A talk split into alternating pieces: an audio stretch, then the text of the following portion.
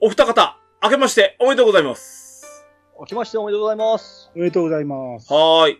えー、本年もよろしくお願いいたします。あ、お願いします。よろしくお願いします。どうでしたか？年末忙しかったですか？あ、私ですか？うん。ええ、あのーいろいろやらかしたり、大変でしたね。やらかす話はまあ、いやさがさんの方にとってて。アイさんもお忙しかった？ギリギリまで。いやー、まあ例年通りですね。ですか？はい。いやー、年末まで大したことなかったんですけど、はいはいはい。まあ、大雪ですよ。あああ、あ。らしいですね。うん。ただね、ええ。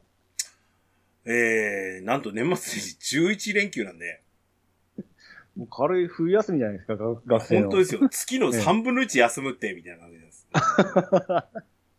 すごいですね。まあ、いろいろ重なってのあれですか？今日収録日ベースで、半分け経過ぐらいですから。なので、あまりこう、外に出出ず、みたいな感じなので、まあその辺は、あのね、う あの、気ままにゲームして、プラモ作っての年末年始ですよ。はいはいはい。ははいい、いいですね。はい。えー、っとですね、はい。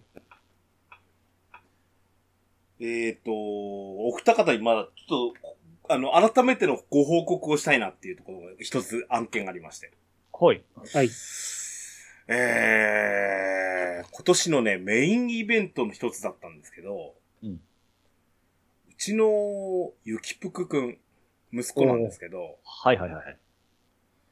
なんと、えー、4月からの大学の推薦入学が決まりまして、おめでとうございます。おめでとうございます。大学生ですか。いや、あの、お二方はもう、この、ほら、ドアラジでのお付き合いをっていうこともあって、はい。うちの息子のほら、小さい頃の、もう記憶というか、もうあると思うんですよ。僕はね、ゆきぷくくんとあの、モンハンした記憶ありますよ。それは、えっ、と、ダブルクロスかなんかでしたっけか？それぐらいですね。でしたっけか？ええ。ねえ、あのーそうなんですよ。実際、あのまあ、ドアラジ的に言うと、えっ、と、モンハンフェスタかなんか行った時の、と、はい東京ゲームショーに行った時だったっけかに、うん小学校ですよね。はいはいはい。に、あの実は出演してもらったことがあるんですよね。そうですね。小学校6年生ぐらい。あの、高い声の印象ありますよ、まだ。そうですよ。ええ。で、まあまあ、高校生になりまして、うん。それが3年前ですよね、もうね。おーで、えー、今年の、今年じゃないな。3, 3年生の1学期で大体こう進路決めるじゃないですか。はいはいはい。そこで大学行きたいってなって、うん。で、あの、まあ、尻を取り寄せてみたりとか、はいはいはい。うん、どうやって入るんだろうみたいなことがあってですね。うん。えっ、と、この中だと、兄さんは大学はい。行かれてたんですよね。そうですね。行きました。ああ、僕ちょっと、残念ながらちょっと、大学は。私も高卒ですからなんですけど、まあうち、まあ、ちょっとまあ、お恥ずかしながらも変ですけど、神さんもまあ高卒なんですね。おお。なので、ちょっと今までこう、大学というものに、こう、関わってきたことがないというかね、はいはいはいはい。うん。感じなので、ほら、あの、ほら、いわゆるかつてで言うとセンター入試とか言ったじゃないですか。うん。でそういうのも、まあ、こうちの息子の高校っていうのが、まあ、実業高校でもあるので、うん。まあ、あの、要要は推薦しか行かせないっていう条件らしいですわ。へえ。要は、じ、あ、送り込んだ実績を作りたいっていうだけなんでしょうけどね。ほうほうん。だからちゃんとそこのが大学に対して道筋が、をつけて、うわ、学校に送り込みたいっていう、う形にしたいなっていうのって、まあ、あの、いわゆる学校推薦っていう形で、えー、入学を、お決めまして、はい。それが、えー、昨年の11月に合格が来たのかな。うん。う。うんまあ、仙台まで行って、あの、出張受験みたいな感じだったらしいですけうん。ど。で、先月にも一度、実はね、その埼玉の、えー、工業系大学なんですけど、行ってまいりまして。で、これまた実は推薦のおための、お面接をするってことで、小1時間ぐらい。まあでも、行って帰って、行って帰ってっていうか、い行くのに3時間ちょっとぐらいかかるんですけどね、車で。ほうほうほうこの神さんと2人で行ってきまして、あうん2人で3人で行ってきまして、一泊もしてですね、あの、受験して帰ってきた形なんですけど、これまた、うんこれがあの、なんだろう、あの、学費が、だいぶ軽減される。ほうん。あの、特待生入試とやらに、あの、う。ああ。合格してもらいまして、うんあの、親としては大変助かりますよ。うん。要はお金のかかることなんで、すごいみたいですね。かかるとこうん、そういうやっぱり逆に言うと経験がなかったなっていうのがやっぱありましたので、ああ、なかなか大学に出すっていうのも大変なのねっていう感じもありますね。は。うんう。ん。まあでもまあ無事そんなんで、えー、ちょっとね、えー、新たな来年からまた、ね、あの、地元ではないわけなんで今度は。はいはいはいはい。埼玉だって結構ありますからね。寮が一人暮らしですね。えーとね、学園の中に、はい。あのー結構200人ぐらい入れる寮があって、おえ。で、えっと、1、2年生、2年生ぐらいまでは、特に遠隔地の、あのー人優先であ入れるみたい。いはいはいはい。なので、アパート探しとかもする必要ないかな。ああ、いいですねいいですね。うん、ですね。まあ、多少、あの、なんだ、えっ、と、ほら、えー、門限とかあって、おうん。あの、自由に、あの、な感じの生活にはならないかもしれないですけど、うん。それでもね、アルバイトしてもらったりとか、とにかく社会に出るための部分としてはあるし、あのーいや、どうなんですかね。いや、うちの神さんとかからすれば、やっぱり少し寂しいのかもしれないですけど、ケイトロさんも寂しいんじゃないですか遊び相手が。まあ、最近そんなにゴリゴリに遊んでたまあでもな、やっぱり共通の話題ってゲームですしね。ええそういう意味では、そうなのかもしれませんけど、うんでも多分ね、あのーまあちょっと、ま、またちょっと別の機会には、もしかして話すことになるかもしれませんけど、うんあのー工業系大学でして、はい。機械工学を習うんですよ。うん。で、その時にこう、メカトロニクスって言って、まあ、ロボットとかの、あのーとか、えーそれの、えーっと、ユニットとか、そういったものの勉強とかをするんです。もともと、あの、工業高校は機械科なんで、はい。機械関係、そのいわゆる切削とか、うんあの、溶接とか、そういう機機械系のものから、えっ、と、ロボットに何かするみたいな話とか。で、と、隣に電気科あるんですけど、電気科のは、あの、お勉強ってまた全然違うわけですよね。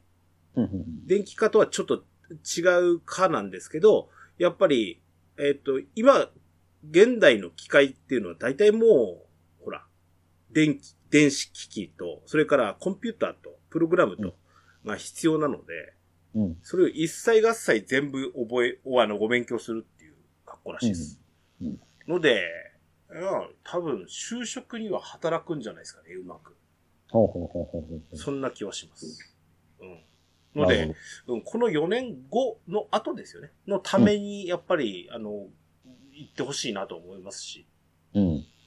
うん。その中で、多分ね、ゲームやめないと思います。彼は。うん。ですね。うん。あのーそれに関してはおそらくやめることはないんではないかなと思います。うん。うん。っていうのは、多分そこに関わるようなお仕事に就きたいねって言ってるので。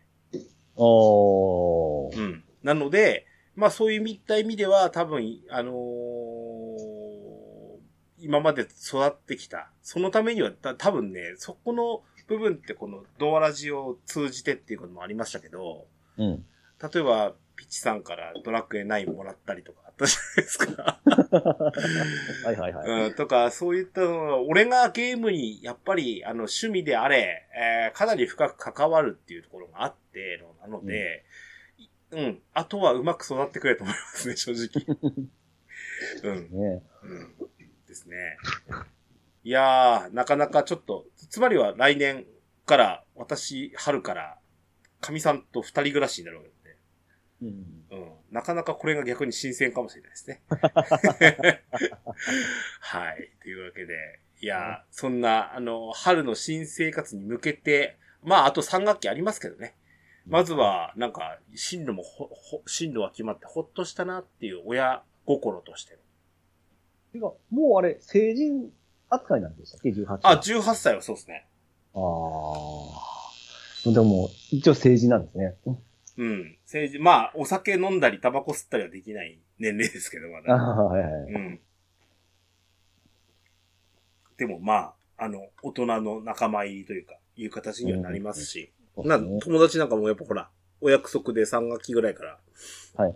免許取りに行ったりっていうのが始まってるんで、ね。うちの息子取らせませんけどね、埼玉なんで、はいはいはいはい。あのー必要になったら取ればいいんじゃないっていう形にしますんで、別にいいと思いますけど。うん。はい。そんなんで、えー、そんな、ちょっと、まあ、わ俺がにとっては良かったねっていうお話でした。ああ、ですね。はい。というわけで、まあ、あの、オープニングトークこんな話でしたけど、お今年のドアラジ、ね。えー、はや、はや2回目なんですけど、うん。あの、頑張って配信していきたいと思いますので。お二方も、えっと、イヤサガさんのがめちゃくちゃ忙しそうなんですけど、おかげさまで。ね、あのー時々、ドアラジの方にもお誘いしたいなと思いますので、よろしくお願いします。はい。それでは参りましょう。オープニング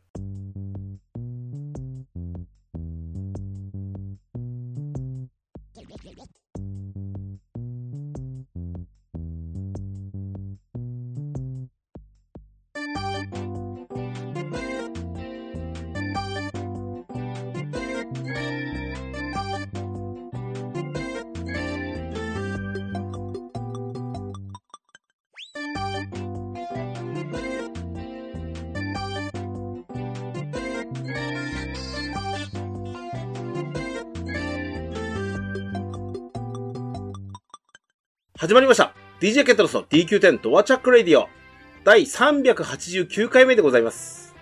この番組は私 DJ ケンタロスとピッチカートミルクとアニマルジャパンがドルアムスタジオキーセッションにアストルティア全土のみならず全国のドラクエ10プレイヤーと、えー、ゲームファンにお届けしたいゆったりまったりと語り倒すポッドキャストです。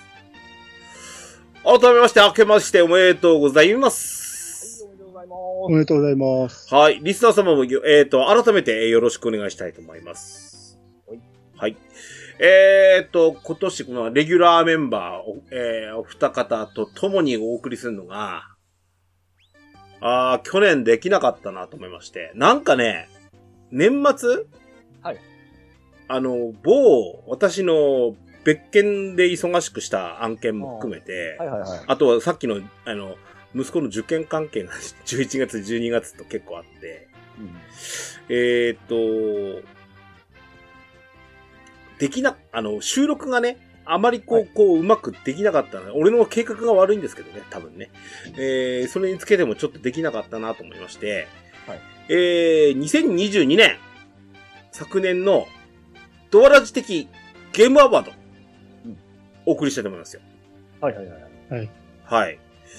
えー、っと、実にゲームしたなっていう感じでした、私は。ああ、なるほどですね。うん。気になるのは、ピチさんの様子も結構してるなっていう感じたのと。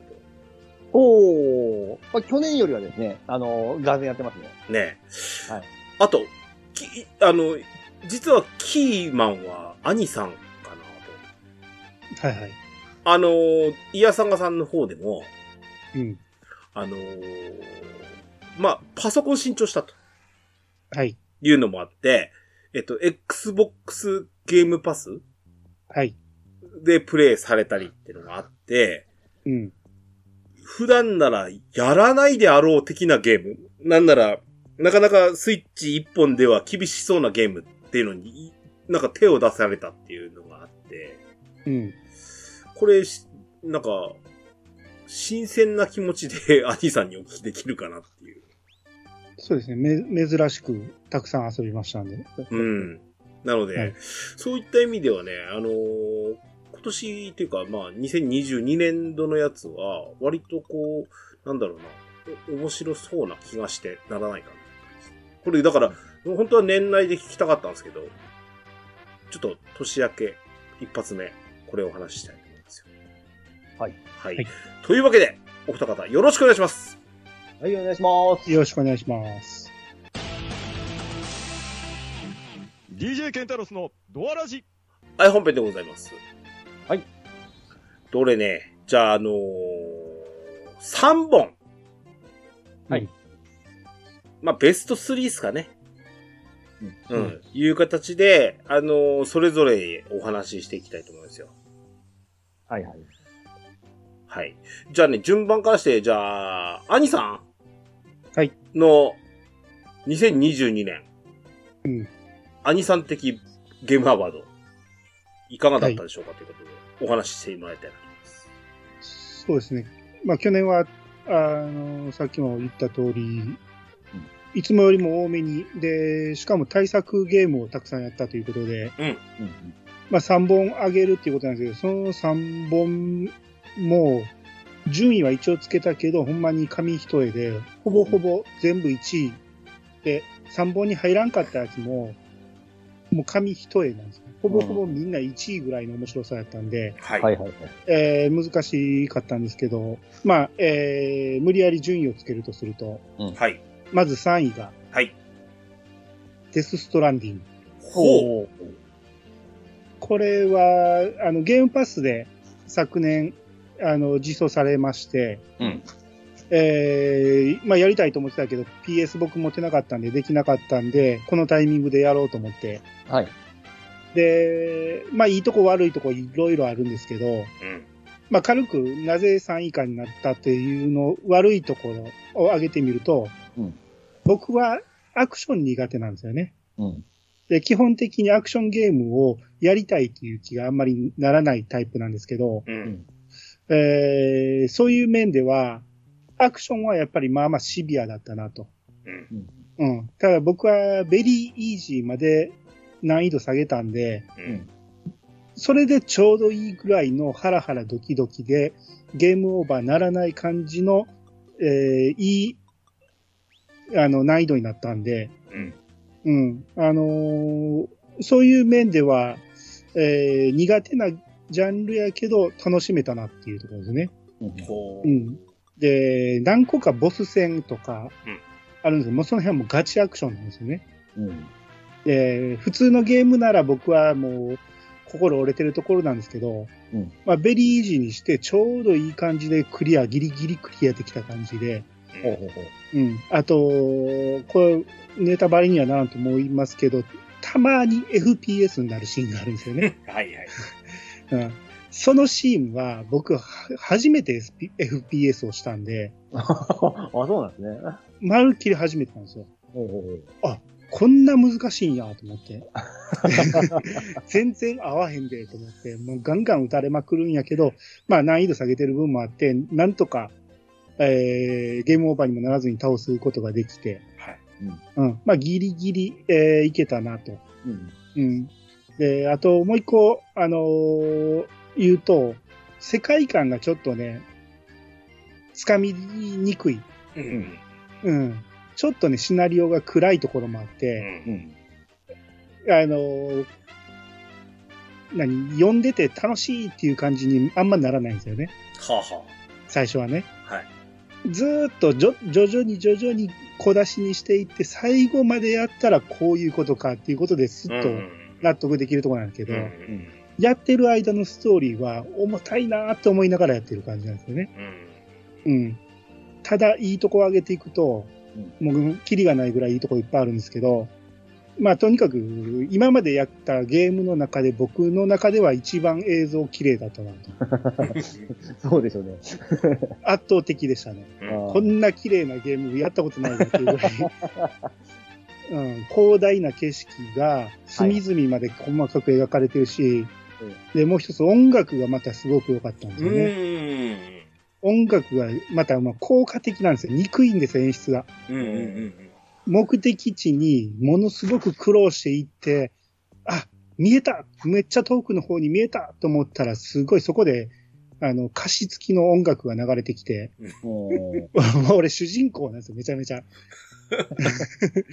もうめちゃめちゃ乗せられてる感じで、ウキウキしながら、スキップしながら歩いてる感じで、うんほんまに映画の中の登場人物になってるような感覚で歩けるんですよね。う、ん、こういうとこ素晴らし素晴らしかったし、あと、広大なステージに入ってからの面白さっていうのは、他にない感じでしたね。う、うんあのーまあ、探索芸っていうのに、そんなに触れてこなかったのもあるんかもしれんけど、は探索とか配達とかが異常に楽しいんですよ。うんまあ、そもうこれすごい言われてるところですね。もうね、やっててちょっと脳みそとろけるんちゃうかいうぐらい楽しくて、先に進みたいけど進みたくない、どうしよう、もういや、寄り道したいみたいな、この後ろ髪引っ張られながら、うわ、楽しいってやってる、そんな感覚でしたね。うん。これ、ほ他にないゲーム体験だったなと思いました。あうん。うん。あと、まあ、広大なステージではあるんですけど、この、自由勝手に動かせない仕組みをいろいろ盛り込んでて、あ。うん。その、いわゆる敵である BT がね、うん。たむろってる地帯があったりとか、ミュールっていう、まあこれも敵がおって、そこに踏み入れるとアクション苦手な僕はめちゃめちゃ怖い思いするから、なるべくそこに近づかんように怖い感じでずっとちょこちょこちょこちょこ動いていくんやけど、そこに踏み入れてしまったらしまったで、なんとかなるんですよね。うん。めちゃめちゃ怖いんやけど、ああ言いながらギリギリ抜けてこれたとか、うんこの辺がバランスが素晴らしいなと思って。あの、やっぱり、あれでしょ？別に、そんな必要ないのに息止めてしまうっていうか、もう、ダーって進むでしょ？そうそうそう。部屋の、部屋で何かがガタってなったらみ見つかるって思ってしまいましたね。こっちも物音立てずにやりたくなるっていう。う んうん、で、やっぱ僕下手なんで、その、シューティングになるとうん、どうしてもボンボン撃たれるんやけど、もうそうなったらもう開き直って、無双じゃい言うて、思いっきり正面突破で行ったりするんですけど、うん。えーその辺もやらせてくれるぐらい懐の深いゲームでしたね。うん。うん。まあ、他にない非常に、えーよくできたゲーム体験をさらしてもらえたなと。はいはいはいはい。あんちなみに、オープンワールドのゲームっていうと、うん。ひょっとしてけど、ブレスオブザワイルド以来ですか？そうですね。オープンワールドと言っていいのはこれと、それぐらいですね。ああ、そうか。なるほどね。うん。う。うんや、そういう面ではほんまに隅々まで歩きたくなるし、おー。うん。ただ、行ったら行ったで苦労するから来るんじゃなかったとかね。うん。うん。まあ、いいろいろ体験をしてるなっていう感じで。実はね、はい。アニスさんのデスストランディングやってたのを聞いてたわけですよ。うんはい。。何位にランキングしてくんだろうが一番気になってました。これまあ3位につけたけど、うん1位にしようかなって迷ったぐらい僅差です。この後2位、1位も僅差です、ほんまに。そうですか。どれもこれも、あの、トップでいいぐらいの出来でしたね。あえて悪いところを見つけると僕がアクション苦手だっていうぐらいの話です。一回ちょっと詰まって諦めかけたとこありましたよね。あれはまあ運が悪かっただけですね。あうん。まあ、そそれぐらいよく、誰がやってもクリアまではいけると思う。うん嫌いはあるかもしれんけど、クリアまでは絶対いけると思います、ね。加えて、メタルギアシリーズはプレイされたことなかったでしょうから、はい。初の小島作品。初の小島さん。あ。おー。そうか。うん。ひ、秀夫小島って、頭おかしいと思ったでしょ？そうですね。まあ、特にストーリーの面ではね、常人ではない感じがします。ようこんなことが思いつくなと。ああうん。ーデススト2出ますよ。あらしいですね。ねえ。いやー、うん楽しみですよ、これまそうですね。た。うん。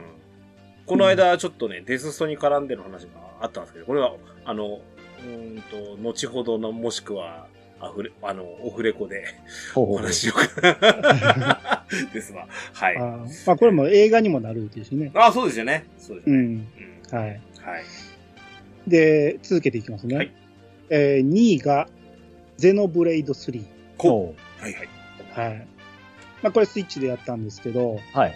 まあ最初はしばらくやらんとこうと、あの、他にやるもんいっぱいあるから、ちょっと置いとこうかなと思ったんやけど、他の人がツイッターでやって楽しい楽しいって言うもんやから、うんもう我慢できなくなって、もうそこダウンロードしちゃいましたね。そうですね。すぐ飛び越えていっちゃいましたもんね。はい。あそうなんですよ。だから1をやって、2をやらんとうん、3やりたくないと思ってたんやけど、もう2を飛び越して3に行っちゃって、うん。これが良かったところ悪いところあるんですけど、うんまあまずこのゼノンブレード3の悪いところで言うと、ムービーが異常に長かったんですよ。うん。ほいや、ムービーが決して悪くないんですよ。見てて楽しいんですけど、うんやっぱ長すぎるんで、ゲームがどうしても助長になるんですよね。うん。うん、すごい、えー、世界観がややこしかったんで、うん。ややこしいのを見せるためにはムービーがなどうしても長くなるんですけど、その分プレイ時間も長くなるっていうことで、うん。えーまあ、この辺は世界観のつかみにくさも含めてちょっと、えー点数は下がるところではあるんですが、えー良いところとしては、うん。この1と2の正当続編だっていううん。話だったんですよね。う。はいで、僕は2をやってないのに、やってないんですけど、1と2ってどういう、あの、全然違う話だって聞いてたんで、う。うんん。どうやってそこを絡めるんやろうなと思ってたら、見事にこれ回収してくれて、おー。うんで、僕は2をやってないから、1のオマージュだなっていうシーンはいっぱい出てくるんで、うん。あ、どっかに気づいてないけど2のオマージュもあるんやろうなと思ってたら、うん。えー最後までやってみて、すごくびっくりさせられましたね。えー。気づいてなかったからこそ、あ、これ2のことやったんやっていうことがいっぱいあって、最後に気づくんです。えー。だから1も2もやってる人は結構早い段階で気づいちゃうんじゃないかなと思うんですよね。はいはいはいはいだけど僕は2をやってないから最後に、あ、だからこう繋がるんやっていうことですげえびっくりしたんですよね。うん。うん。だから逆に2やらなくて余計楽しんだかもしれんなっていうぐらい。ほほほほほ。あと、2、えー、1をやった時に、まあうん不満点が何個かあったんですけど、うん。戦闘がややこしかったんですよ。うん。えー RPG なんですけど、えーすごくややこしい位置取りとか、そういうもんがあったんですが、この3になるとかなり解消してくれてて、うん。うん。うん、単純になっててめんどくささがなくなったなっていうことで、うん。うんすごくやりやすかったですね。不満点がほぼほぼなかったです、戦闘に関しては。ほうん。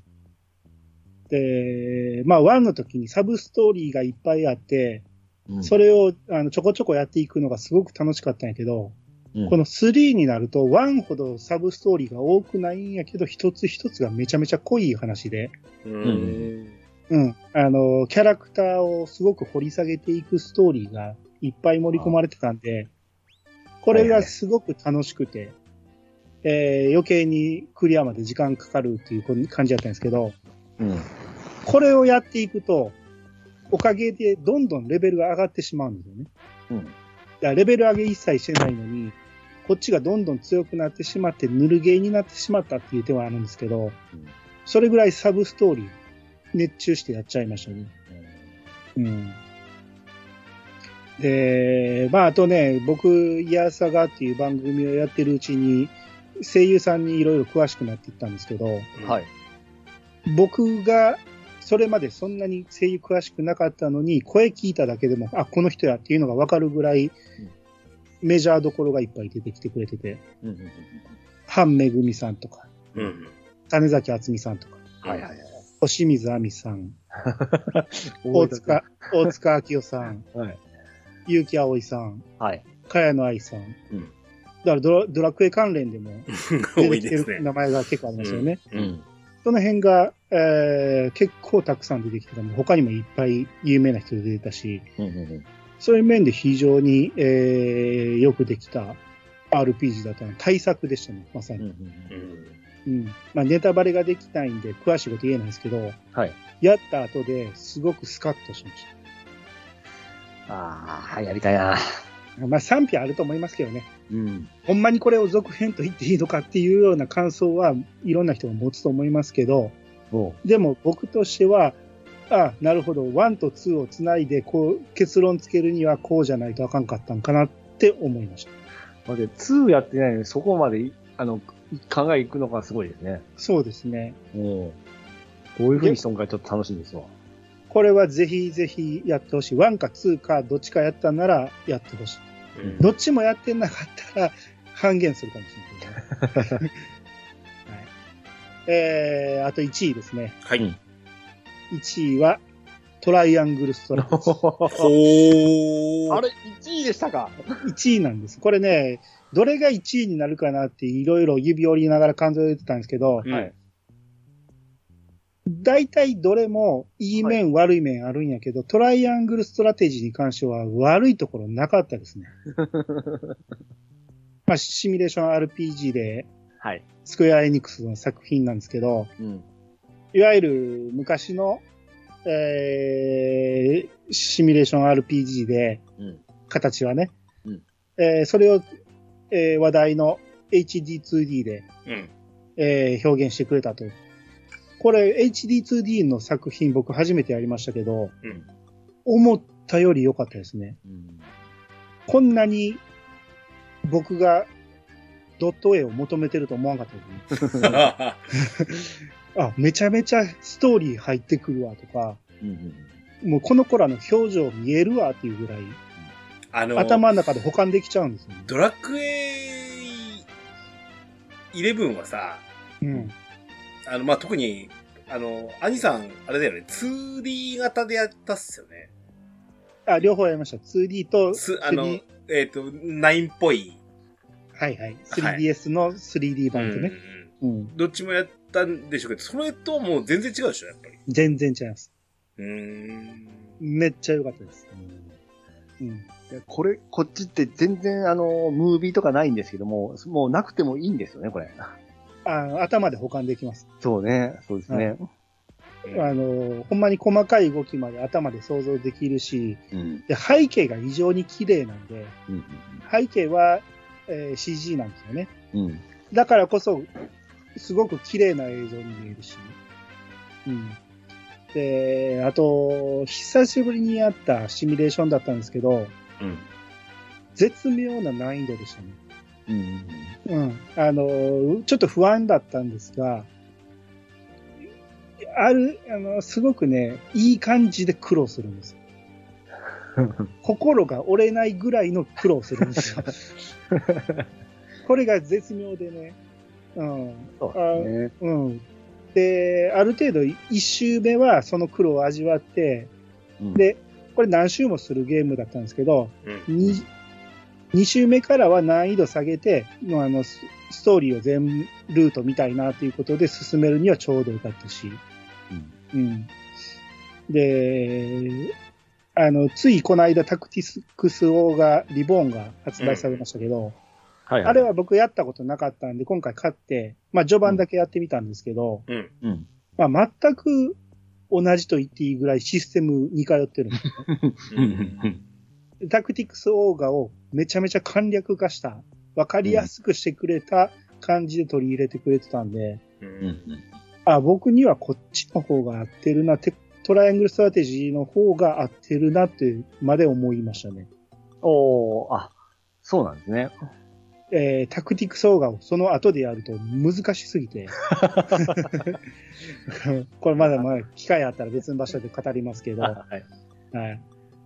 で、まあ、さっきも何周もする話や、あの、ゲームやって言いましたけど、あのー続けて何周もしたんて、多分、あのーシュタインズゲート以来かな。こう。シュタインズゲートは、まあ、ゲーム特徴的に、あのー全ルートを見たくなるんですけど、うん。こんなシミュレーション RPG を、こんな何周もしたの初めてですね。うん一気に100時間やりましたね。へ1周30時間ぐらいでいける。2周目からどんどん短くなりますけど、それを100時間ぶっ通しでやりましたから。トライアングルやってる時は、あの、他、まあ、ドラクエ10はいい、まあいいとして、うん。他、い、何にも浮気せず、あ、浮気せず、そのまんまずっとやり続やり続けまし。たね。うん。えすべてのエンドを一気に見ましたね。はいはいはい。うん。で、これ、まあ、トライアングルストラテジーっていうだけあって、三つどもえの話なんですよね。うん。で、選択肢も大体3つ出てくるんですよね。この時どうするかっていう選択肢が3つ出てきて、えーそれによってその先の分岐が変わってくるんですけど、本気で悩みましたね。はいえーももちろんファーストプレイでね。はいはいはいはい。どうしたらこれは解決できるんやろうって本気で悩みましたね。うん。それぐらいのめり込ましてもらった。んで、やっぱね、物語の面白い、面白みっていうのは、やっぱ三つどもえにあるなと思いましたね。そうね。1対1よりは三つどもえでややこしいけど分かりやすいぐらいの、あまりにもややこしいとうんこんがらがるんやけど、三つどもえぐらいがほんまにちょうどいいです、ゼータガンダム的な感じ？まさにそうですよね。これはあの、アニさんとまやってその時も話したんですけども、うんあの、僕とアニさんがまあ進んだ最初のルートは違うんですけども、はい。それによってその、自分が好きなキャラも全然変わってくるんですよね。でもそうそうそう。あれも面白かったですね。三者三様で全然違いましたからね。変わりましたね。うん。うん。で、ルートによってとか選ぶ選択肢によって、あっちを立てればこっちを立たず、立たずみたいな、めちゃめちゃ悩まされるんですよね。うん。うん、国を取るか愛を取るかみたいなね、そんな選択肢になってくるから、ほんまにのめり込みましたね、これは。うんうん。だ悪いとこなしって言いましたけど、えー向き不向きはもちろんあると思います。合う人は合わん人はあると思いますけど、僕には全く不満はなかったですね。うんうん。はい。まあ、そんな順位でしたね。はあ。ちょっと他にね、あの、プレイしたって聞いてるのは、あ聞くけど、うんあのーちょっと気になるのは後ほどもう一回聞いてみよあそうしますか。うか。はい。はい。はいありがとうございました。はい。お願いします。じゃあ続いて、はい。ピッチさんなんですけど、はい。ちょっと、あの、制限つけていいですか？そう。はいはいはい。あのー例年なんですけど、はい。まあ、これやってるじゃないですか、このベスト3ええはいはいはい。あのーはい今年の3本みたいなやつ。ええええ。去年でしたっけ？あのー僕の記憶では2年連続それ出してますね。あの、先に言うなよ。あのね、あのー上位ランキングにええ、音ゲー入ってくるんですよ。はいはいはい。音ゲー禁止させてもらっていいですか？すごい気が、あの、とてもなんか、あの、すごく私的にも、あの、心苦しくあるんですけど、あ、いえいえいえ。うっかりすると、ピッチさんの場合、上位ランキング3本が音ゲーっていう可能性があって、うんこで、ぶっちゃけ言うと、どう違うねんってなってくるんで、あの、すいませんが、今年、あの、もう言うならば、ピッチさんの中では、ええ。あもう別格扱い、それはもうほぼ、殿堂入りで、はい。そう、殿堂入りで。では、に日常でしょ？はい。日常です。ドラクエ10外すみたいなもんじゃないですか。そうそうそう。そういう感覚でいいですか？はい、大丈夫。もう、去年の僕とは違いますから、今年の内容は。そうですか まあ、そんなちょっと、まあいいとして、あの、はいじゃあ、そんなんで、えー、ピッチさんも、まあ、そこ以上のなんかプレイはされたはずだということもはいはいはい。はい。じゃあ、ピッチカートミルクさんの、おはいゲームアワード2022。はい。どうでしょはい。えー、僕も3本。まあ、同レベルなんですけど、まあ、とりあえず3本、3位からですね。うはい。えー、これが、アニさんと被りました。トライアングルストラテジほー。はい。これ、アニさんがちょっと1位だとびっくりしたんですけども、まあ僕も全然あのーもう、えー、久々の、えーシミュレーションなんですね。う。うん。やってない、やってない。えシミュ。シミュレ、今シミュ言いました。シミュレーションですね。うん もう今日はもうちゃんとした警部がおるあのので、シミュレーションゲーム。あの、まあ、僕はもともと週に聞こえるけど。シミュレーションですね。はい。シミュレーションゲームがもともと好きで、アニさんと逆でタクティクスオーガの方が、まあ、もともとやっとってすごい好きだったんで、まあ、これは PV 見た時からものすごく期待しておりまして、うん。その期待した通りの面白面白さだったんですよ。うん。で、前にも言いましたけど、やっぱりあの、スーファミから PS に進化した時、こうなって欲しかったっていうような、あの、グラフィックなんですね。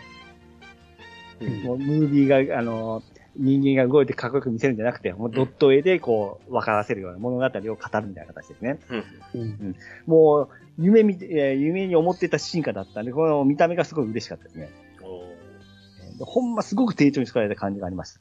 で、僕も久々にですね、この僕が全ルート、エンディング見ました。うん。えーいつも挫折する僕がですね。はい。はい。兄さんと同様、まあ、僕は100時間までいかいきませんでしたけども、80時間ぐらいかけて全ルートをクリアしました。ほうほう。はい。で、最近のシミュレーションゲームって大体複雑化するんですよ、戦闘シーンが。うん。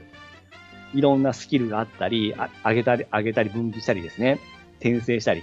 で今回これに関しましてはすごくわかりやすいシステムだったんですよ。うん。ただこれに対してすごい物足りない人もやっぱ結構おるみたいなんですけども、まあ、アニさんとかちょうどよかったですね、これが。ちょうどいい。うん。いう部分でこういう進化もいいなと思ってですね、入りやすい窓口を作ったのはすごくいいと思いますね、これ。うん。うん。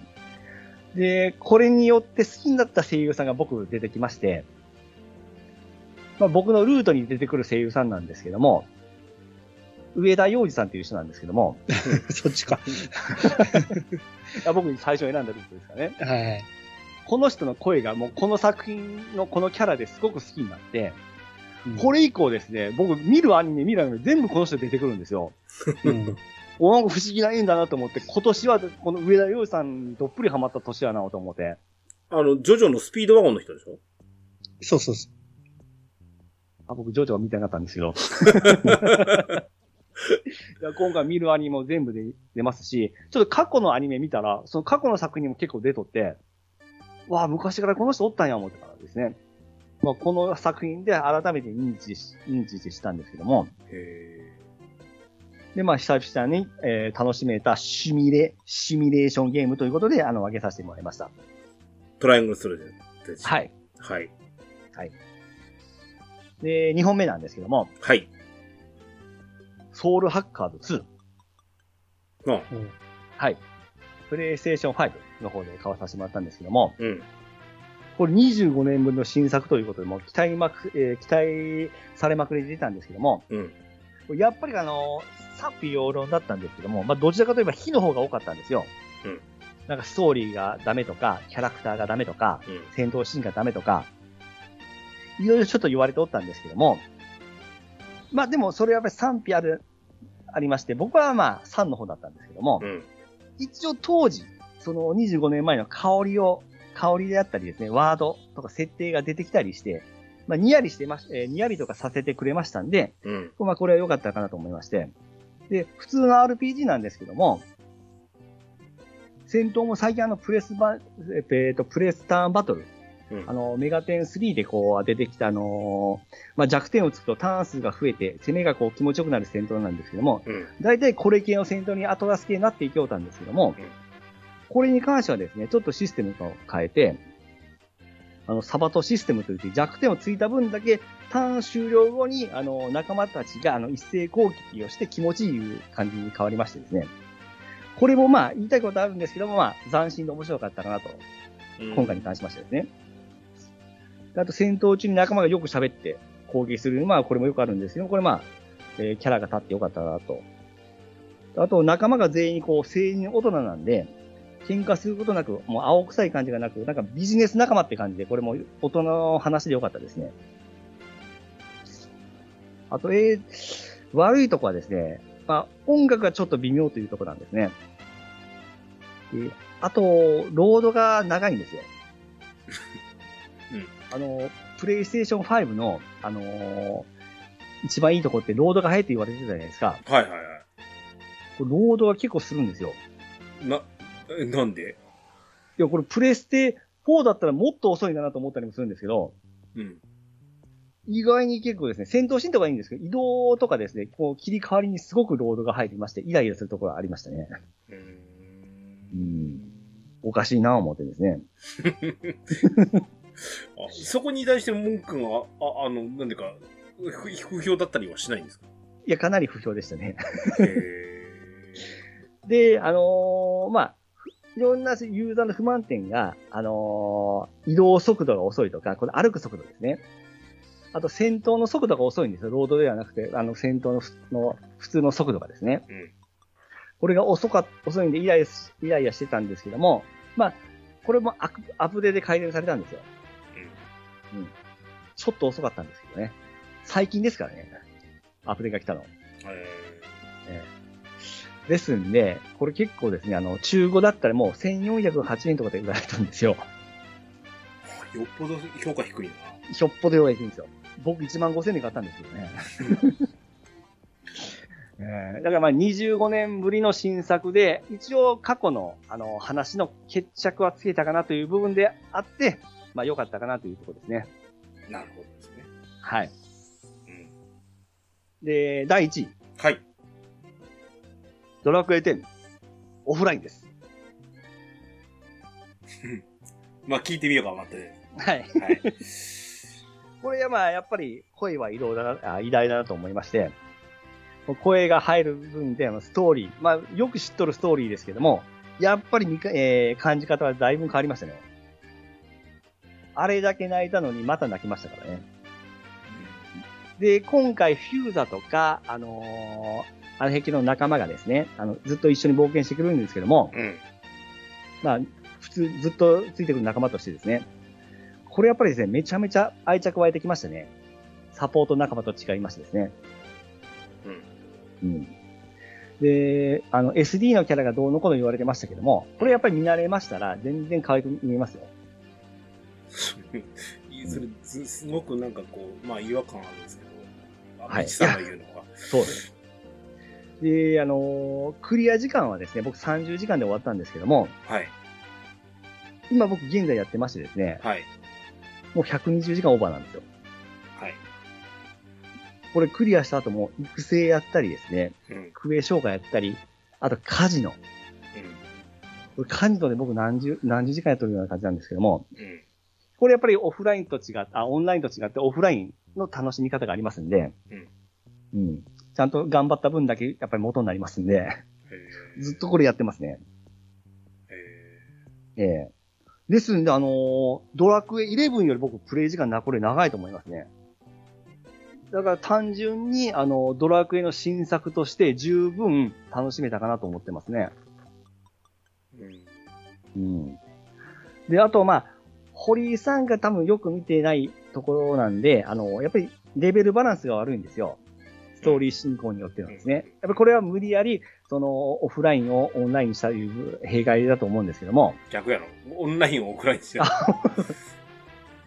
どうしてもですね、前半後半でめちゃめちゃレベルのバランスが悪いんですね。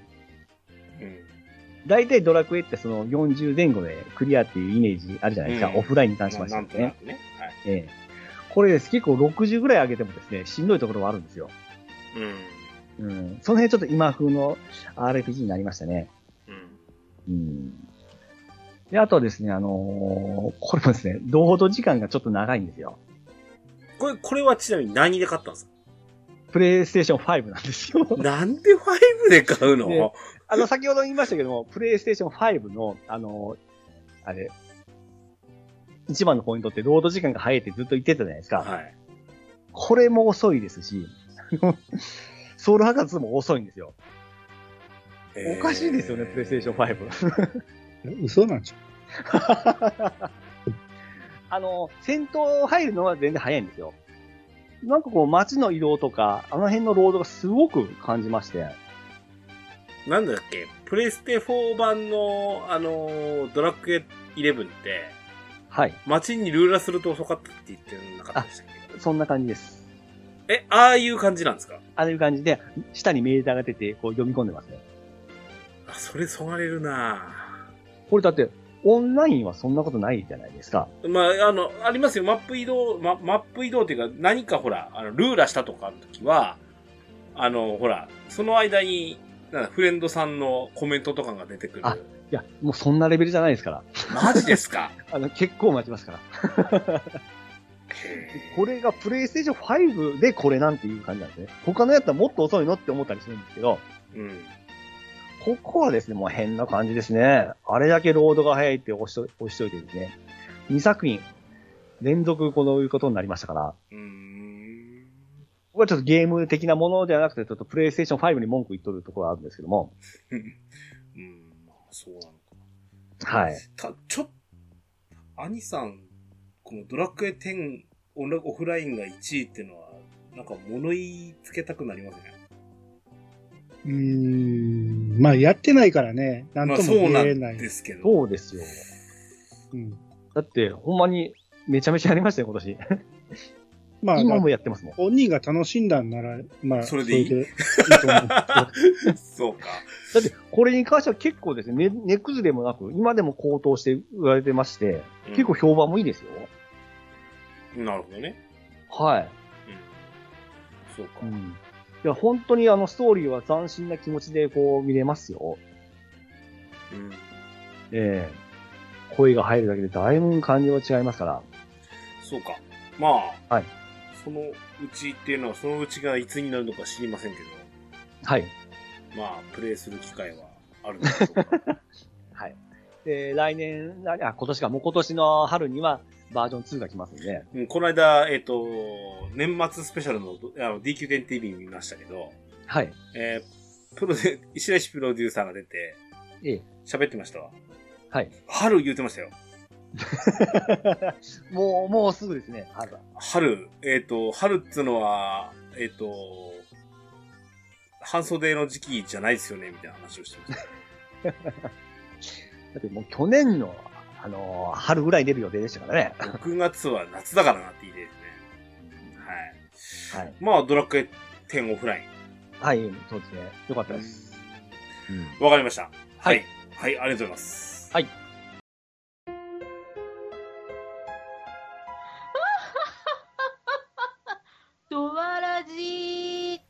じゃあ、最後私ね。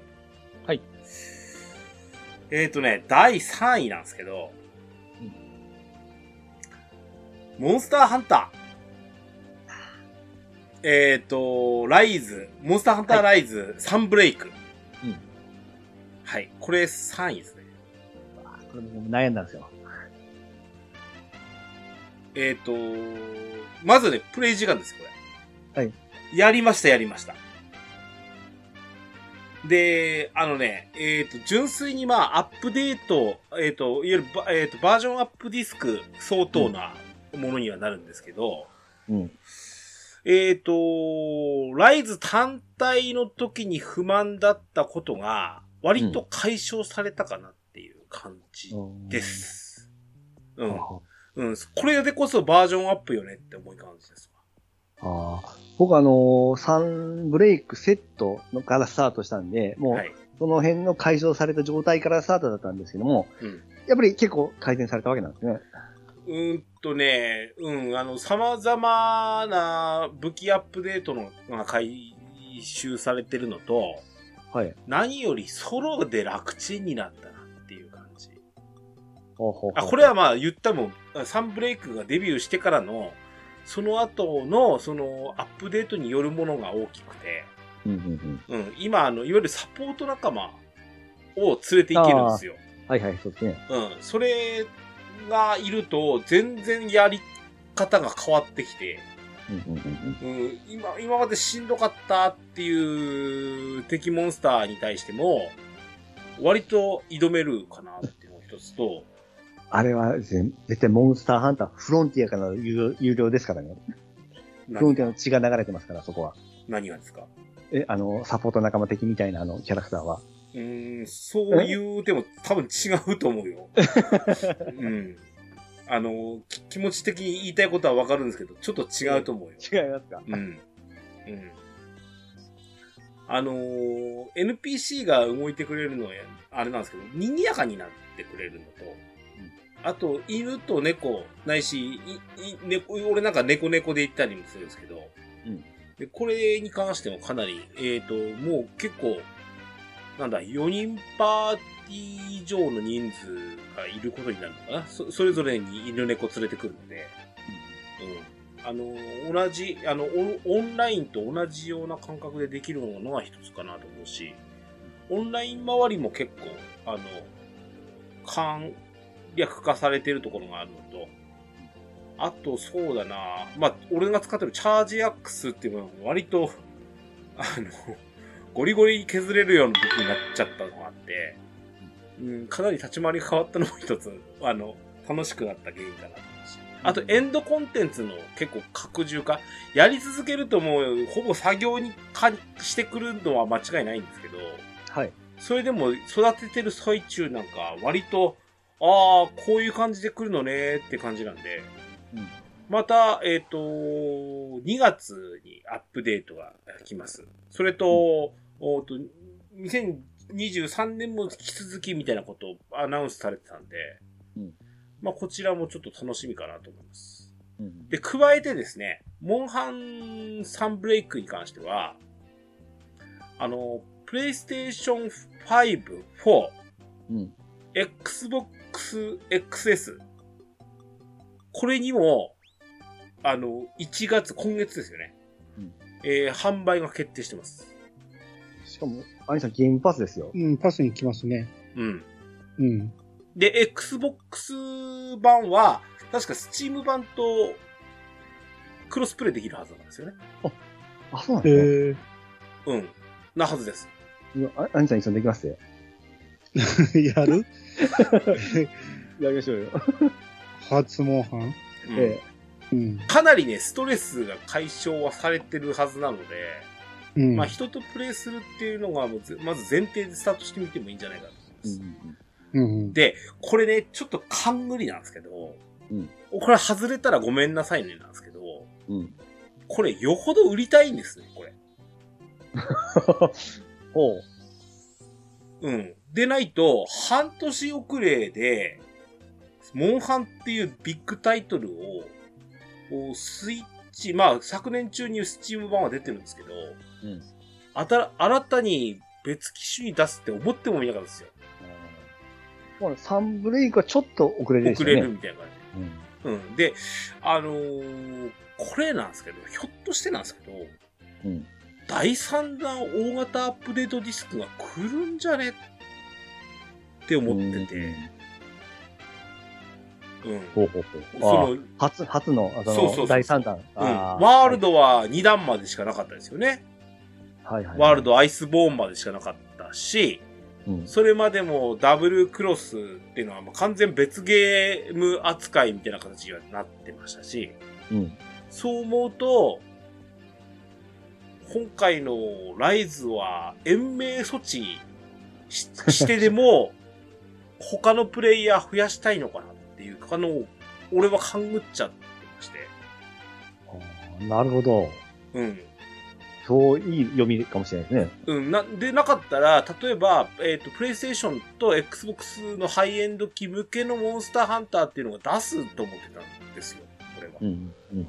だから、でも、ライズを出したってことは、このまま別のやつが追加でされんじゃねそこまで育てといてねぐらいの感じなのかな。ですね。あのーこれまた怒られちゃうかもしれないですけど、今回あの復活モンスターでモンスターハンターフロンティアの方からも復活しとるじゃないですか。はい。あれでやっぱりフロンティア民も喜んでますし、フロンティアのプロデューサーの人もツイッターとかでこう、紹介してくれとるんですよ。うん。あの辺を見るとなんかすごくほっこりしますよ。いや、ほ別に、あの、中の一匹ぐらいの感じなんで。いや、これがどんどん増えるかもしれないじゃないですか？さっきおっしゃられたように。うんまあまあ、そうね。だからその時に、あの、いや、これ、このモンスター来てないねっていうのがあるのね、やっぱ。うんうん。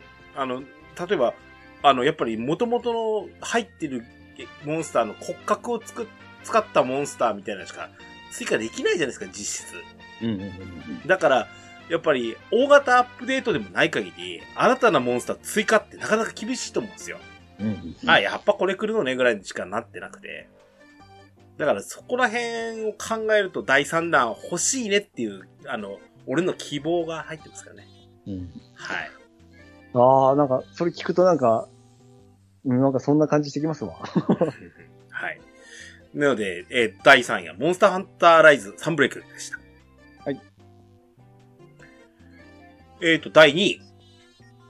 第2位はね、いや、すげえ迷うんだよな。同率2位にしていい？あら。ずるいな、俺な。えっ、とね、オープンワールドゲームめちゃくちゃしたんです、今年。うん。オープンワールドめちゃくちゃ時間かかるじゃないですか。はい。割に、やってます、結構。うんうん。ざっと言うと、えマーベル・スパイダーマン。うん。えーそれから、えっ、と、バットマン、アーカムナイト。うん。えー、ホライゾン、フォビドンウエスト。あうん。ほいで、えーっと、今日クリアしたんですけど、アサシンクリードオリジンズ。あ。おお。うん。こんなんやっちゃったよ。おすごいですね。龍が如くセブンはオープンワールドとは言い難いかなと思うので、でまあちょっとこれ外すとしてですね。あのーその中で、俺ね、その同率、本当言えば、ホライゾン、フォビドンウエストなんですよ。まあ、だって、そうですね。ずっと言ってましたもんね。うん。うんあ、の、エルデンリングで、えー、エルデンリング旋風が吹き荒れた、あ、この春なんですけど、これって。うん。あの、エルデンリングを買わずに、ホライゾン、フォービドンウエストを買ったっていう。まあ、これね、ホライゾンゼロドーンっていう一作目がですね、もうあの、えっ、と、Xbox とかでも出てますよね。わ、ちょっと見て、わかんないです。パスに？い出てないや、パスでは見たことないと思うな。あ、すじゃあこれあれか、まだスチーム版が出ただけなのかな、うんあの、要はね、プレイステーション1000倍だったんですよ、これって。ああ、はいはい、はい。ホライゾンシリーズって。で、あのー、もともとその何、えっ、と、やっぱプレイステーションでないとできないっていうゲームだったんですけど、方針的にもう、あの、PC にも出しますよっていうのが出てきてるんで、うん。あの、これ時間の問題じゃないですかね。だってうん、ゼロドーンって1000円以下で売れてるんですよ。1000円で売っていいゲームじゃないですかね、これね。うん、でとにかくオープンワールドの、で、の、なんかあの、荒廃したアメリカを、まあ、巡るんですけど、機械銃とのバトル。うんこれがやっぱ面白かったなっていうのが一つですうん。ね。うん。で、あの、エルデンリングに、もうどう考えても隠れちゃってるんですよ。うん。けど、これは名作です。うん。広がりといい、バトルといい、ストーリーのちょっとね、あの、金み、あの、古代っぽく見えるんですけど、弓矢で戦うので、はいはいはい。あのーなんだろうな、えー、素材狩りとか、ハックスラッシュの要素とか、うん。うん、あと、V 破壊を狙ってやるとか、うん。モンスターハンター的な要素もありますし、故意的に武器、ぶあの、V 破壊をして、例えば、レーザーを発する攻撃の部分を壊してやんないと、こちらが苦戦するからとか形で、うん。そこまではもう、あの、スニーキングで行ってみたいな感じにするとか、、はいいろんな、あのーやつもできますし、うん。うん。ガガチンコでぶつかりに行ってもいいですし、っていうのが、うん。本当に自由度がかなり、あの、戦略性が出てくる、ゲームもですし、えー、なんか、最初は、ホライゾンゼロドーンっていうのはもう、なん、なんでこの世界ってこうなんだろうっていう謎解きから始まってたんですけど、うん。それがある程度分かった状態でいく、えっ、と、2ストーリー目になるので、あの、身構え方が違うんですね、ストーリーに対すうん。る。うん。っていうのがあって、ホライゾン、これ一本押したいなと思います。で、それと同率に上り上がったものもちょっと気になりますね。が、なんですけど、実はええ今日クリアしたアサシンクリードオリジンズです。おー、あ、そっちに行きましたか？はいはい。うん。で、アサシンクリードシリーズがだいぶぶりだったんですよ。実は1しかクリアしてなくて。はいはいはい。で、もう、まあ、順番からすると、あの、えープレイステーション、あの、プラスの、えっ、と、サービスに入ってる、全部できるんで、うん。あの、2からやろうかなと思ったんですけど、やっぱ新しいのやってみたいじゃないですか。うん。で、えっ、と、パッケージがですね、ピラミッドが映ってるんですよ。うんうん。こう、エジプト考古学って面白そうじゃないですか、そもそも。はい。いいですね。ピラミッド好きですよ。そんな詳しくないでしょ。いやいや、僕ピラミッドの特番よく見てるぐらい好きですよ。あ、そうですか、本当だ。はい本当だ。でも、いや、実はその特番の話なんですけど、ええ。うちの神さんがよく、その、いわゆる、あの、ミイラだの、ああ、ええですね。世界不思議発見だの、そうそうそうそう。うん。あの、ピラミッド、あの、謎とか、ツタンカーメンの謎とか、うん。ツタンカーメン店に行きたいなとか、呪いとかですね、怖い、怖いですよ。うんそういう、まあちょっとね、あの、ひあの、いわゆる、えっ、と、超常現象みたいなのとはまたちょっと違うところだと思うんですけど、ええ。あんま俺興味なかったんですよ。おう。で、これ、その、いわゆる、古代、その、ツタンカーメン王とか、うん。あー最近覚えたことあーことですと、ネフェルティティっていう女王とか、うん。そういうのが名前が出てくるような、あの、時代に、まあ言うならば、あの、プレイヤーがそこにいて、アサシンですから、殺し屋をやってくるんですね。うん。うん。うん、っていう話なんですけど、実にエジプトの勉強になったなっていうので、ああ、いいですね。勉強なんですね。うん、ピラミッドに登ってみたり、うん。あの、あいわゆる、あの、エジプトに行かないといけないような、その、何、石室を見にうん。入ってみたりとか、うん。うん、松明持って入ってくるんですよ、しかも。ほう。うん、そういうのがあったりとか、すごくその、なんだろうな、あのーで、なんかね、えっ、と、ゲームモードと別に、ゲームしなくても、ワールドツアーモードっていうのがあるんですよ。うん。この、せっかく作った UBI ソフトが作ったエジプトの広大な土地を観光できるっていうんですよ。観光ソフトですね、ほんまに。これす、で、実はクリアして、さっきやったんですよ、これ。うん。神さんと見てて、これすごいねって言ってたんですよ。決して見てるだけのモードじゃなくて、うん。あの、プレイヤーのキャラクターの、あの、実はコントローラーで操作して、あの、ポイントポイントまで歩かせるんですよ。うん。それによって音声が聞けるっていう。すげえな、これって。あ、ガイドが流れるんですね。そうそうそうそう。で、一説にはこれ、ね、UBI ソフトって、このアサシンクリードシリーズって、これ取材するじゃないですか、土地の。うん。うん。えーと、なんだっけ、あの、な、えー何教会？スペインだから。あ、これ燃えちゃったじゃないですか、火事で。あーと、うん。あれね。サグラダ・ファミリアじゃなくて、うん。なんかほら、あの、いわゆる、まあ、本当に世界遺産的なおし、ええお城だかが燃えちゃった、教会がなんか燃えちゃって、うん。うん。それを再建するのに、UBI ソフトで取材したその図面が必要だったみたいな話を聞くんですよ。えー へえ、そうなんですね。うん。あ、あまりにも成功に、あの、ゲーム中で再現されてるので、これを元にやろうぜみたいな話も出たっていう、ね、らしくて。いいな。うん。だからちょっとね、えーと、次のもう一本、今、次のオープンワールド探してるんですけど、何、何やろうかな、つって。うんアサシンクリードの、えーと、オデッセイかああ、はいはいこれただな、なんか海ね、海海賊のやつそうそう、海賊はす、あの、海戦とかも、あの、興味あるんですけど、アサシンクリードもう一本やってもいいかな、どうしようかなっていう迷ってるところです。うん。うん。面白いです、これ。純粋に。あの、アサシンクリードの、あの、しステルス、オープンワールドで、ステルスっていう、こう、俺のなんか好物が詰まってるじゃないですか。うん。ただ、えっ、と、なんだっけ。えっ、と、ねウィッチャーでしたウィッチャー、はい。ウィッチャー俺合わなかったんですよ。へえ。うん。なので、合う合わないのもあるんですよ。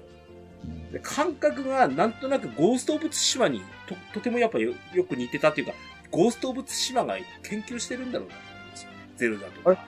あれ、もともとその、アサシンクリードってあれ、えー、あれ、小島さんの作品見てから、感覚受けてそうそうう。そうそうそう。あの、ワンはそうそう。メタルギアですよね、うん確か。うんう。ん。ただやっぱ全然違う感じで作らないとモノマネになっちゃうからっつって、この十字軍隊、あのー何？えっ、と、暗殺集団っていう、うか隠れし者っていうストーリーに仕立てたみたいな話で、うんう。ん。ななかなかこれ、やっぱやりごたえもあるし、あの、やるからには、あのーなんだろう、覚悟して臨まないといけないな。うんちなみになんですけど、俺、あの、これ、これを当然あの、ゲーム、うえっと、プレイステーションプラスでプレイしたんですけど、うん。あのー要は、定額ないじゃないですか。はい。もうね、あのー追加コンテンツは別買わなきゃいけないんですよ。うん。買っちゃいましたもん。うん、だって、タイトルがファラオの呪いって書いてあるんですよ。やるじゃないですか、それは。って感じうん、実際、今日クリアしたのはそこだったんですけど、やっぱ面白かったです、最後の、最後の最後まで。最後の方は結構ファンタジックになりましたけど、うん、実に面白かったですね。もうあの、順番考えんで、もう、うん気になったのやったらういい。ん、と思いますね。アサシンクリードは多すぎて。うん、いいと思います、それは。うん。そして第一位。はい。ベヨネッタ3です。そうやった。うん。でしょうね。はい。なんぼ待ったかいうところですもんね。あのー、任天、えっ、と、イヤサガさんでの任天堂ダイレクト、任天堂ダイレクト、インダイレクト？ですか、で、もうあのー俺何回言ったか今年。去年。うん。うん。ベヨネット3を出ないのかっていうのを何回も言ったんですけど、いよいよでしたよ。うん。うん。10月でしたうん。うん。俺のね、あの、リアルイベントがくっそ忙しい中出やがってね。決まったらすぐでしたね、本当でしたね。もう、あの、予約開始後、あ今月出るんや、みたいな感じでしたもんね、もうん。う。うん、でした。あの、おかげさまで、あの、限定版を買いましてですね。ほう。うん。あんだけ、ピチさんにいろいろ言ってましたけども、はい。これ限定版買わんともったいなかったですね。うん。はい。あの、なんかすっげえ分厚い、あの、設定資料集うん。いや、これがなかなか見応えもありますし、はい。よ全部読むのに3日かかりましたもん。で、えっと、漢字の本編なんですけど、はい。あのー、うん、あの、さっきのアニスさんのゼノブレード3うん。の話がまさにピタリきましたね。うん。うん。えーっと、やっぱり1と2をやってこそだったし、うん。でも、最新作である以上、こっから始める人もいるはずなわけですよ。うん。その時に、あの、後半戦ちょっとプレイヤーが、は、やってた方が楽しいよねっていう展開になってきたのが一つあるんですけど、うん。あの、世界各地を渡っていくんですよ。現代の渋谷、うん。えー中国の万里の長城みたいなところ。うん。あとは、えーっと、エジプト。ああ、いいですね。またエジプト。うん、いいですね。そしてパリ。ああ、いいですね、パリ。うん。で、えーっと、あとは最後は、最後の方なんかは、えーっと、まあちょっと、あの、ベヨネッタの世界というか、うんうん。あの、うーんと、ちょっと正直言うと、うあの、相当高いところまで飛んでったりもするんですけど、うん。うん。あのーはちゃめちゃです。うんうん。そして、その中に、あの、なんかね、あの、いや、どうせベヨネッタでしょ。1と2どっかで見たことあるんでしょっていうのが、シリーズってあるじゃないですか。で、それを乗り越えられないから、あの、続編ってダ作だとかって、あの、反抗されちゃったりするんですよ。うん。その、どっかで見たねが、なかったなって思うぐらい。うん。うん。あの、結構ね、なんだろう、一、いわゆるワンステージ目のその、なんだろう、えっ、と、最初のプロローグ編みたいなのがあって、で、うん。えっ、と、最初のステージが渋谷なんですよ。はい。そこまでで割とそのチュートリアルまで、っていうか、大体の基本操作みたいなのもそこまで含むんですけど、なんかお腹いっぱいになるんですよ。一面クリアで。うん。で、いやー、で、その日一日、あれ思い出すのは、プレイ初日は結構やったんですけど、はぁ、いやー、やっと始まったよ、ベネッタ、みたいな感じで。うん。うん。これでしばらくは楽しめるぞ、つって、うんプレイしたっていうのは、もうやっぱ思い出補正もあるんですけど、うん。あとは、やっぱアクションの爽快感とか、別に、あの、クリアタイムっていうか、なんかあの、評価があるんですよね、ステージごとの。うん。で、あのーブロンズ、シルバー、ゴールド、で、プラチナゲームズなんで、プラチナっていうのは最高になるんですけど、うん。プラチナ狙いたくなるんですよ。うん。うん。その、えっ、と、スピード、コンボ数、えっ、と、ダメージ食らった量とかっていうのは、うん強総合強化で、ポイント取られてって、えっ、と、一つでも落とすとなんかゴールドだったりするんですけど、うん。なんか、そういうのが評価されるやつを、俺、へ、うまいくはないはずなのに、うん。狙ってしまいたくなるんですよ。えーその時に武器がこれとこれとこれを使うとか、魔獣はこれを使うみたいなバリエーションを考えて、これだったら押し切れるみたいな感じで、やっちゃうとか、はいはいはい。その辺のなんか、うん、なんか、やり込みまで下手くそなりに楽しめるのがうん。良いなーっていう感じですね。あうん。で、あとはストーリーが、すごい賛否両論あったんですよ。うんうんうんただ、あの、俺的にはありだし、うん。うん。あのー後半戦、映画仮面ライダーみたいな展開になったのも、すごく燃え上がりましたし、俺は。うん。うん。か画面見ながらニヤニヤしてましたもん。うん。うん。で、そんなシーンもあったり、あのーいや、期待通り、期待以上とは言わない、期待通りで出してくれてよかったなっていう感じがあって、この期待通りを維持できるのがさっきの兄さんのゼノブレイドも同じで、あのーできない場合もあるんすよ。いや。それで、うんあの、ケンタさんにファンでものすごい待たされたら、うん嫌がおうでもハードル上がるじゃないですか。あ。る。うん。それを、あのーこういうのって多分相当大変だと思うんですけども、うんまあ、それをやってきたいわけですよね。ですね。うん。なので、うん、あのーもっと下に行こうかなと思ったんですけど、う。うんん、やっぱ、期待とプレイ感覚とっていうのを考えると、ベヨネッタ3だったなっていう感じもしますね。うん。うん。まだ、まだプレイしますよ、俺。まあ、あの、今、他のゲームもしてるからですけど、あのーうん、あの、やり込みの要素なんてまだまだあるので、うん。うんまだプレイしたいなとです。はい。はい。